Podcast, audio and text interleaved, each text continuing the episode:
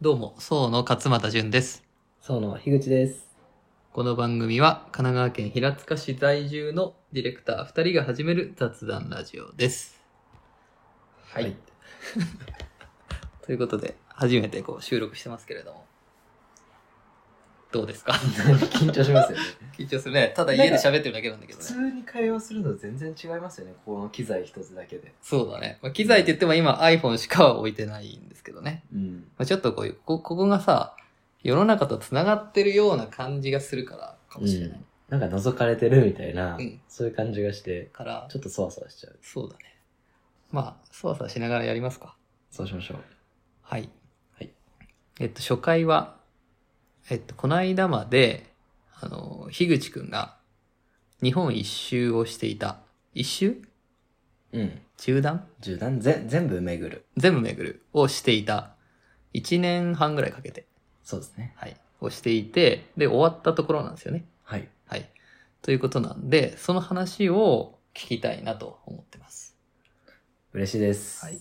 なんか意外と結構1年半もかけて、あのー日本を巡ってきた割に、全然こう、巡ってきた感がないと。そうなんですよ。なんか、困ってます。ので、ちょっとまとまったこうアウトプットっていうか、まあそういう機会として話を聞きたいなと思ったので、まあせっかくだったら収録して、こう世の中に流すといいかもねっていうことで、今こういうことをしてます。めちゃくちゃありがたいです。ほい。成就できます。はい。そしたら、どの辺から聞くのがいいんでしょうかね。まあでも多分いろんなとこでもしかしたら喋ってるかもしれないが、そもそも日本を全部巡るうんうん。 ?47 だっけはい。全部巡りたいみたいな、どういうモチベーションから始まったことだったんでしょうかで一番最初は本当になんか日本に日本のいろんな地方にうん面白い動きがあるんだなっていうのを、うんまあ、仕事を通じて知って、うんうん。まあ、それ僕はあの旅っぽっていう、まあ、旅を広めようという会社でもあの業務委託で携わっているんですけど、うんその中でツアーにいたんですよね、は長野県の乗鞍とか、うんうん。香川県の琴平とかうんでそういうところに行く中であなんか地方って意外とこうアクティブに動いてる人が多いしうん。なんか面白い取り組みがあるんだなと思ってうんうん。でそういうこともあったしあとはなんか日本全国にこういろいろ行きたい場所が増えていった、ほうほうほう。うんまあ、例えば なんだろうな、まあ、群馬の白い家ホテルだったりとか、はいはい。うん、あとは長崎の東紬だったりとか、うんうん。まあ、あとは白馬とかも気になったりとか、はいはい。まあ、そういうなんかいろいろ全国に気になる場所が増えていったっていうのがあって、うんそういうなんかつどつど行くのめんどくせえなみたいなああ。おお金もかかる。しなるほどね。うんはいはいはいはい。なのでならまとまっていっかみたいうーん。じゃあ結構日本のいろんなところに興味が増えていったっていう前駆があって、なそうですそうでです結構溜まっちゃったから、まとめて回るか、みたいな。そうですそれで1年半も行く行く行くんだ。あでも最初半年の予定でしたよあ、そういうことなんですね。うん結果、かかってしまった1年半。そうですだってもう最初のはい1ヶ月で気づいたら、はい沖縄と鹿児島しか回ってないみたいなそれ、少ないね。少うない、ん、それは半年は無理になっちゃうね。うんだから、ん今年は一旦西日本だけにしてはいはい。来年こう東日本編をやろうみたいほうほうほな感じにしてうん1年半う。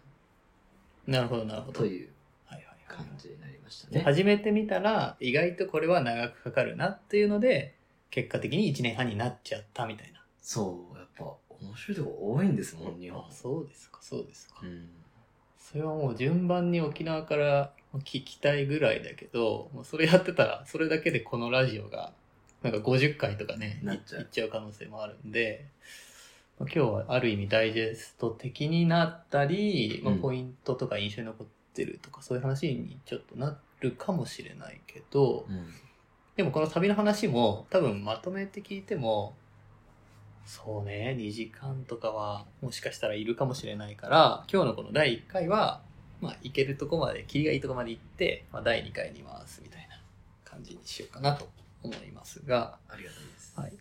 そっか。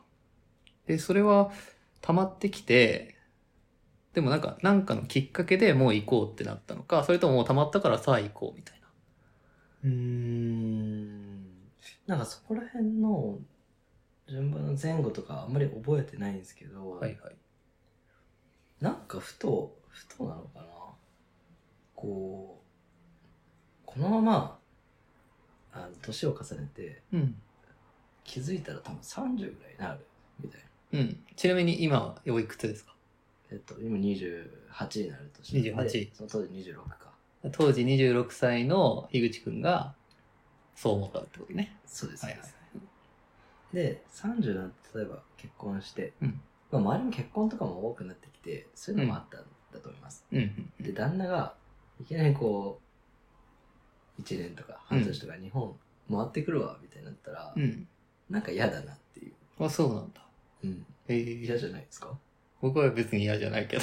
そう嫁がいきなりうん日本巡るよ、みたういんな。。いいんじゃないって思うけど。素敵まあまあな、あ素の敵な関係 性ですよ。理想をただ言ってるだけかもしれないですけど。まあ、そっか。まあ、そういう思いがあったんですね。そう、でも家庭持っちゃうと、なんか生きづらいとか、いそういうのもあったし、うんですね、なんかそういうのがあったし、まああと原付で回りたかったっはいはい。実際に原付きで回ったんですよね。ていうのもあったので、うんまあそれちょっと30以降だったらなんか、人目を気にして中型とかに乗りたくなっちゃうじゃないですか。知らないけどね。 30そとうかだに乗って原付ってちょっとなんか、あ、そう。で、その原付が乗れるギリギリかもなーって思って、20代の。 20代はね。30以降で原付き乗ってるやつについては、ちょっと偏見を持ってい るそうってことなのかなわかんないけちどょっ。となんか、あれダサいな、みたあ、いそうなんに、だ。あ僕は乗乗りますけどね、多は分、っい。はい。ていうのもあったので、なるほど。あ、もう、行こう、みたいまあ、ある種のタイムリミット性が、こう、モチベーションになったみたいなところがあるってことなんですかね。な。あります、あります。ああ、はいはいはい。で、それで26歳の頃に、あ、これは本当に行くかっていう風になって、うん。でその当初っていうかは、どうしようと思ってたんですかなんか沖縄から順番に南からこう行こうと思ってたとか。そうですね、基本的には。あ、基本はじゃあ南から全部こう埋めていくみたいな感じで、うん。下からこう塗っていくみたいな。最後北海道を塗るみたいな、うんイメージを最初はしてた。してた。が、実際はそうじゃなかったってことですね。全然違った。 全然違った。全然違いましたね。あそうですか、そうですか。やってみたら結構いろいろ道のりは変わっていったっていうことなんですね。もうなんか、うん。だからもう説明するのめんどくさいですもん。面倒なのそう今喋ってるのそのね。ぐるぐるすしすぎて。はあ、はあはあだから、いろいろ巡りましたで終わっちゃう。なるほどね。まあでもこの、いろいろ巡りましたが弱いのかもね、言葉として うん。ね。そう。なんか日本一周とかのがちょっと強いからね。そうわかりやすいし言葉とてねうんで一周してないしな、みたい一周そうか。一筆でこう丸く回ったわけじゃないし、な。順番にこう下から上に登ったわけでもないし、うん。うん。確かにいろいろ巡りましたが、正確なのか。そう、正確に表記しようと思うとそうなる。ああ、なるほどな。まあ、そのパンチの弱さはいいけども、 そっか、そんな感じで、じゃあ最初はでも沖縄には行ったってことですかね。そうっす。だから身一つで沖縄に行って、うんまあ、原付で回りたかったんで、原付はまあ、本州入って調達しようみたいああ、なるほど、なるほな。なので、まあ沖縄。うんで、鹿児島行って原付を買って、そしたらナンバープレートがないと走れないっていうことが発覚して。 ど。そりゃそうでしょ。 知ってました知ってるでしょ。 あ、そうか みんな知ってんじゃねえ多 分。知らなくて。うんはいで、それを取り寄せるのになんか1週間、2週間ぐらいかかるみたいな。はいはい。っていうので、屋久島行って、あ、その間にね。そうそううそう。ん。ただ待ってるのもなんだし、うん屋久島行こうと。っていうのがなんか旅のスタートでしたね。なるほど、なるほど。はい。その一番最初の頃を振り返って、なんか最も印象に残ってることとか、パッと今、なんか、まあ、最初の1ヶ月とか2ヶ月の間とか、は、いやもうなんか本当に最初の3日うん。で、最初は、そのテントというかタープ持って行ってたんですよ。タープってあの、テントでもなくて、まあ、布だよね、タープってね。うん。で、こう、紐がく、よ4辺っていうか、あの、四角のそうそう頂点のところに紐がついてて、木とかにこうひっつけて、屋根化できる布みたいそうですそうでな。す、はいはいでまあアウトドアキャンプとかでそういう日よけにもできたりとか一人だったらはい。うん。そのテント外にもできるみたいな設営する、えー、うん。っていうのでまあ野営で基本は過ごしていこうと思ってたんですよあ、当初は当初はいはいはい。なんかその方が旅感あるじゃないですか、あるね。あるある。旅感。うん。そううんなんかこうたくましくなっていく感じがはいはい。いいし、うんエピソードとしても強いから、うん。あなんかいいなみたいな、うんうん。そういうサバイバル旅できる人たちにちょっと憧れもあってなるほど。でそれでやろうとしたら、もうなんか開始、まあ、2日目ぐらいかうん。で雨もちょっと降って、うん。やべえなみたいなうんうんうんうだん。ったから、うんもうこれ無理だって思ってはいはい。その時点で、うん。もうそれやめたんですよあ、野営をやめたんだ。やえやめて開始2日で。うん、でテントグッズを実家に送るみたいなのがあったんですけどまとめて送ったんだ。そう、へえもう。無理だとうんう思って、ん。いやなんか向いてないことやるもんじゃないなっていうのがへ最ー初2日3日で思って、おー割と判断が早いね。うん、なんか僕には無理だなってそれぐらい無理だったんだね。いやなんかこうそのサバイバル旅ってうん仕事がない人って言うと失礼ですけど、うん。その全部フリーになってうんやりますっていう人たちうん。はそれをやるイメージがあるけど、うん僕パソコンとか、うんあのいろいろデバイス系カメラとかあっはてい、はい。はいあこれ野営向いてない装備だなっていうああ、なるほど、なるほど。はい割と早い段階で気づいちゃって、はいはいはい。そうだね。あの、ヒグは、あの、仕事をしながら巡ってたんだもんね。そううだかん。らそこら辺の諸条件があって、はいはい。あむしろこっちの方がいいのかもなって働きながらうんちゃんとお金を作って、はいはい。ちゃんと泊まってはい生活していくなるほど。はの方がいいんだろうなっていうので、いはい。そっちに舵を切ったはいはい。で、えっと、当時旅に出る前はまあなんかそういう強いエピソードも持ちたいなみたいなとかうん。うーんその会社3日でちょっとなんか感極まってノート書いたんですよねほう、そうほうほちょっと内容うろ覚えなんですけど、はいでなんかその当時センスがある人に憧れててう。ああ、はいはいはいはいはい。多分ジュンさんそにれ聞もいたことは、話聞いたことあります。はうい、んその話。はい。で、うんそうセンスを磨くにはどうすればいいんだとはいはい。いうそういうセンス探しの旅でもあったんです、はいはいはい今回はい。でそれがなんかサバイバル旅をすることによって、うん何か苦しい経験によって見出せるかなみたいなああ、そのセンスを、自分がセンスを磨くために、サバイバルってことが役に立つんじゃないかっていう仮説があったんだね。あったっうんうん。ていうのなかったどういうこと なかったっていうのは、えっと、役には立たないってことうんあ役に立たないと思っちゃっサバイバルしても、センスを磨くことは役に立たないんじゃねえかって開始2日で思ったってこたと。はい早いね。そうなんだ。そうっうんていうのがあって、はいはい。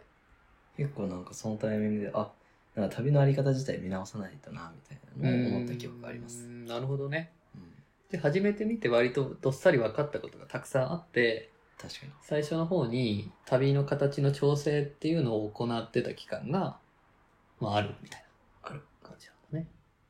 ちなみに、まあこの第1話はこの話でもう最後ぐらいかなって思うんだけど、そのセンスをなんか良くしたいみたいな。うんうん自分のセンスを良くしたいなって思って旅に出て、今どう思ってるっていうか、 その、例えば良くなったなとか、うんうんもしくは、センスって実はこういうことなのかもって1年半を経て思うとか、なんかこう、センスっていうその周りについて、このその出る前と今で何か思ってることの違いとか、なんか自分自身の違いとか、うんうんそういうのはあるんだろうか。なんかそのセンスについて、まあ、ちょっと旅に出る前から興味を持っていたので、うんまあ、それこそあの秋山さん近所に住んでるあの作家さん彫金作家さんがいるんですけど、はいはい。 50ぐらい、そうね、52歳とかまあ、。人生の先輩で表現者で、うん。その秋山さんにセンスって何ですかねみたいなの聞いたんですよね旅前に旅前に。そう、はい本当に旅前の行く前日とか前々日とかにご飯行って、それ聞いて、はい。もうアーアーティストの人に聞いたってことだよね。。そううん。でそしたら、うんもうなんか誰かの真似をしてる限りはそれセンスじゃないみたいなもうおお。俺の道というか自分の道を突き詰めていくとか、うん。えーそうだから美大芸大に通ってた時かうん。はなんかみんなその真似をするっていうことを極度に嫌ってたし、うん。その自分のならではのものうん。を作っていこうっていうそういう勢いがまあみんなあったっうん。ていうことを言っていてなんかそれを磨いていった先にセンスがあるっうん。ていうような趣旨を言っていたと思うんですよね。はいはいはい。でなんかだから自分の中にもあもうそういうもんなのかみたいほな思いながうら、んでもとはいえあの僕水野学さんが好きなんですけど、う。あの、クリエイティブディレクターの人ね。そうくまモンとか作った人ね。はい、まあ、彼が出している本に「センスは知識から始まる」っていうああ、えっと、本があるんですよ、これは。白い本で、センスは知識から始まる。そはいはうでまあ本当にその言葉通り、うんセンスっていうのはいろんな知識の集合体でうんそれをえりすぐれるとか、い。うん。まあ、その選球眼みたいなものを磨いていくこと、うんうんでセンスが磨かれるうんうんっていう内容だと思うんですけど、うんうん。ちょっと違うね。そそうのちょっとねそのアーティストの人が言ってたことは、自分のオリジナルのものを作れっていう話で、そう水野さんが言ってることは、知識としていっぱい蓄えてって、選べるようになることが大事だぞ、みたいなうん、話だもんね。うん。で、まあ、そういうちょっと相反するものうっんぽい感じのものをちょっと探求するような旅だった、おうでもおうやっぱ日本をいろいろ巡る中で、うんそのあこの人すごいセンスあるなとか、うん。えーここの空間センスあるなみたいなものうんが作られている場所に行く、うん。でそれによってそこをインプットすることで、うん。彼らはやっぱ自分の好きなことを追求してるんだなっていうのをうん。確かめられたんですよ。おーじゃあ、ヒグが日本を巡ってて、なんかいいなって思う場所。で、それを場所を作ってる人とかに話を聞くと、なんか自分の、その人自身の好きからそういうものが出てきてるなっていう印象がある。うんほうほうほだから秋山さんの言ってたことは、うん確かにそうだし水野さんの言ってたことも確かにそうで、う。ははは。その好きを追いと追い求めてる人たちも自分の好きなものをたくさんこう吸収してるうんうん。っていうのがやっぱあるんですよね根底には。なるほど。だからそのいろんなものを取り入れながら、うん。まあ、それは自分の好きっていうものを中心にうん。取り入れながら、うんそのセンスって磨かれていっていたんだなっていうことが、おーなんかこの旅を通してなんか得られたというか、はいはいはい。感じたそのセンスについてのえー、ちなみに、まあ、1個か2個かぐらいでいいんだけど、事例として。多分いろんなところがあるから。うんなんかこの空間とか、なんだろうね、あとお店なのか、宿泊先なのか、まあ、本屋さんとかなのかあ、ここはいいなーとかって思った例みたいなのってありますかやっぱ直近なんで印象残ってるのはコーヒー締めのコーヒー締めの。は,、はいはいはいはいやっぱすごい素敵はいはいはいはいでしたね、コーヒー締めのは、長野長野のどこですかあれは。黒姫黒姫か。うん黒姫で、まあ別荘地みたいなエリアだよね、あそこってね。ああちょっとしたねまあそうかもで、えっと、しめのくんっていう、えー、なんて言ったらいいんだろうね。もともとでも湘南に住んでたんだよね。こっちの方に。通常通り住んでたはい、住んでて。で、1、2年前かな、移住して、う向こうで、あの、コーヒーに、部屋っていうか室って書いて、個室うんっていう、こう、まあ、茶室ってあると思うんだけど、まあ、それにある意味かけて、個室っていう、コーヒーかける茶室みたいな感じの雰囲気で、お茶じゃなくて出してるのはコーヒーなんだけど、なんかそういう活動っていうか、あれはなんて言ったらいいんだろうね。まあ、お店とも言い難いし、なん席を作るっていう言い方をね、彼はするけれども。で、もちろん黒姫でもやってるし、こう今は多分京都にいるのかな。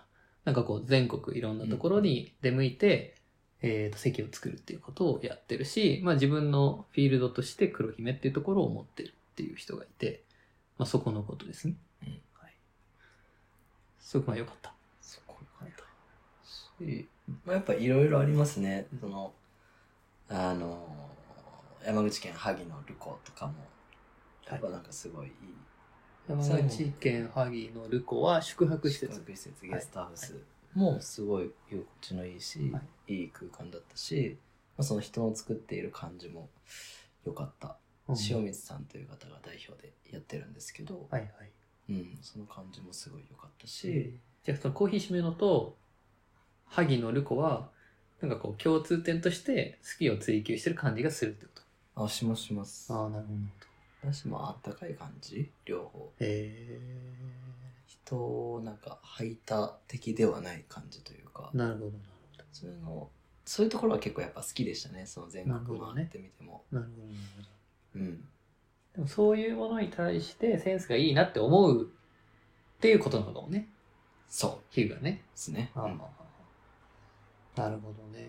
なんかさ、コーヒーのさ、方はさ、こう、なんかコーヒーが好きだったり、コーヒーの道具が好きだったり、コーヒーの匂いが好きとか、味が好きとか、なんかこう、割とわかりやすい部分がある気がするんだけど、うんうんその、ルコっていう方は宿泊施設じゃん。はいはいはいこれは何が好きなように見えるんですか何が好きなように見えるうん。好きを追求して、そその場所ができきてるとしたら、何を追求してるんですかね。でもそこはやっぱその萩という地域への好きが詰まっている感じもするそういうことなんだね。しうんあとはなんて言うんだろうなうんまあでも空間に対してのやっぱそう多分塩見さんもいろんな人が好きなんだと思うんですよ塩水さんがいろんな人間を好きってことそうんうんだから多分自分の関わり関係値のある人たちとうんその場所を作り上げているっていうのうがん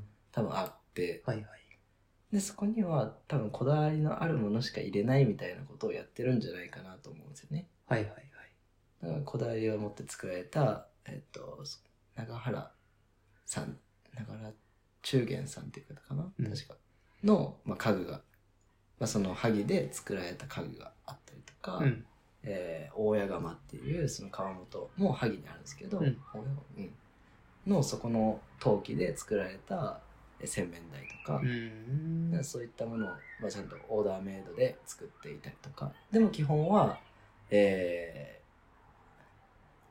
あのリビ線うんが入ってるんで、うん割とこう古材とかをアップサイクルした、まあ、そういった空間にはしつらえてあって、うんうんリビセンは長野県の諏訪にあるうん、あの古い材料とかそういうのを売ってるっていうか、まあ、引き取ってきて売るんだよね、レスキューみたいになってますね。うん、ところでまあなんだろうね家具とか建築とかインテリア好きな人は結構知ってるうん場所ですね。